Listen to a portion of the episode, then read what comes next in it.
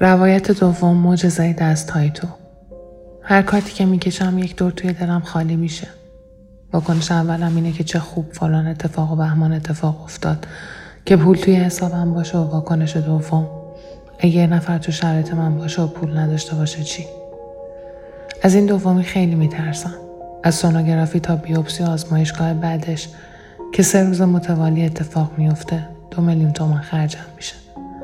پولی که همین هفته پیش حساب کتاب می‌کردم که می‌تونم کنار بذارم و با اون یه دست سرویس چینی برای خونه بخرم یا نه.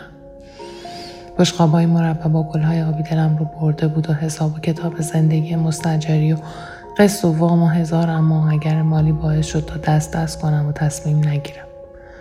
اما حالا راحت کارت می‌کشم.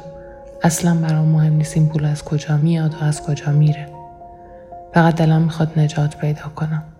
حتی وقتی منشی میگه که اگه نمی‌خوای بیمارستان امام خمینی عملشی و بیمارستان خصوصی بشی بشین و منتظر باش. شک نمی کنم که تفاوت دستمزد جراحی توی این بیمارستان رو چقدر رو میگم مهم نیست. میشینم روی سندلی های آبی مطب اما حواسم به دست دست کردن باقی آدما هست.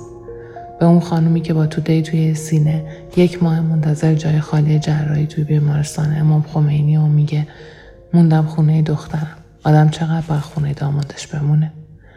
یا حواسم رو میدم به اون پیرمردی که مشغول دو دو تا چارتای تفاوت مالی جراحی توی بیمارستان عمومی و خصوصی و وقتی میشنوه خرج عمل بین 8 تا 13 میلیون تومنه. مکس می‌کنه و یه لحظه بین حساب خالی و جون زنش مردد میشه. شرمنده اما نمی‌دونم چرا. انگار مسئولیت همه اینا با منه. وقتی از این مرکز امارای به اون مرکز سونوگرافی میرم و می‌دونم همه این رفت آمد بخش روتین پیش جراحیه کشف می‌کنم که همه اینا می‌تونست توی یه ساختمون واحد باشه. و احتمالا چون برای سیستم درمانی سود مالی نداره اینجور در هر گوشه شهر جدا افتاده از خودم عصبانی میشم که چرا تا وقتی به سرم نیومد نفهمیدم که چقدر مردم مریض و بیمار توی این شهر در به در خیابون ها و ترافیک میشن و بعد های بیمه تکمیلی و هزار و یک جور کار اداری سخت و انرژی بر برای برگردوندن بخشی از هزینه سهمگین بیماری به زندگیشون. کاری از دستم بر نمیاد. نه می‌تونم به این رفت و آمده اعتراض کنم نه سیستم وزارت بهداشت در ساماندهی امور و نه حتی وضعیت معیشتی. حواسم است که دلار روزانه بالا میره و وقتی نوبت به شیمی درمانی برسه احتمالا قیمت دارام از امروز خیلی بیشتر و باز هم کاری از دستم بر نمیاد. استیصال چند زده توی مشتم و فقط هر از گاهی. دلخوشی یه نفر که میگه حالا خدا رو شکر کن که سایه پدر مادر بالا سرت هست و کمک داری. آرومم می‌کنه.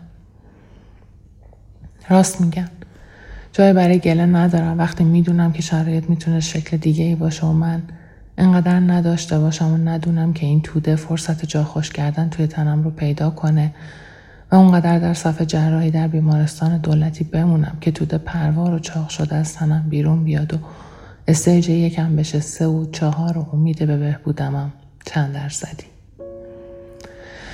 من خوشبختم اما مدام از این خوشبختی شرمگین. دلم می‌خواد کاری بکنم حرفی بزنم اعتراضی چیزی. تا شاید این روند تغییر کنه و هیچ آدمی نگران هزینه درمانش نباشه. اما می‌دونم غیر ممکنه. من فقط بلدم جان خستم رو از این سر شهر بکشم اون سر شهر توی ماشین با رفقای همراه هم شوخی کنم و به پرستارایی که بی تفاوت به کرونا لبخند می‌زنن و رکام رو برای تزریق به آرامش پیدا می‌کنن. خسته نباشید بگم و بگم که می‌فهمم موندن سر اون قسم اولیه. توی روزهای کرونا یعنی چه و چقدر قدردان جراحی هستم که تا نیمه شب تو مطب میمونه. تا با نتیجه ماموگرافی برگردم و شوخی کنم که یه نفر از جماعت روزمال نگاری ایران رو نجات میدی. بلدم به اون خانم مونده تو خونه ای داماد بگم که مادر زن عزیزه و تاب بیار و به پیرمرد یه جوری نگاه کنم که تنها نیست و شبیه به خودش آدمای زیادی بین مال و جان درگیر موندن من فقط همینا رو بلدم. همین دلخوشی های علکی و نوشتن روایت چیزهایی که دیدم و می‌بینم. کمه؟ نمی‌دونم. اما می‌دونم اون بیرون آدمای زیادی شبیه به خودم اینا رو می‌خونن و ممکنه به خودشون فکر کنن که چه چیزی بلدن و چه کاری از دستشون برمیاد و شاید کاری کردن و قدمی برداشتن. شاید هم نه. اما زندگی همینه. و قرار نیست معجزه آجاز از ذهن و دست ما از جای دیگه ای به زندگی دیگران برگرد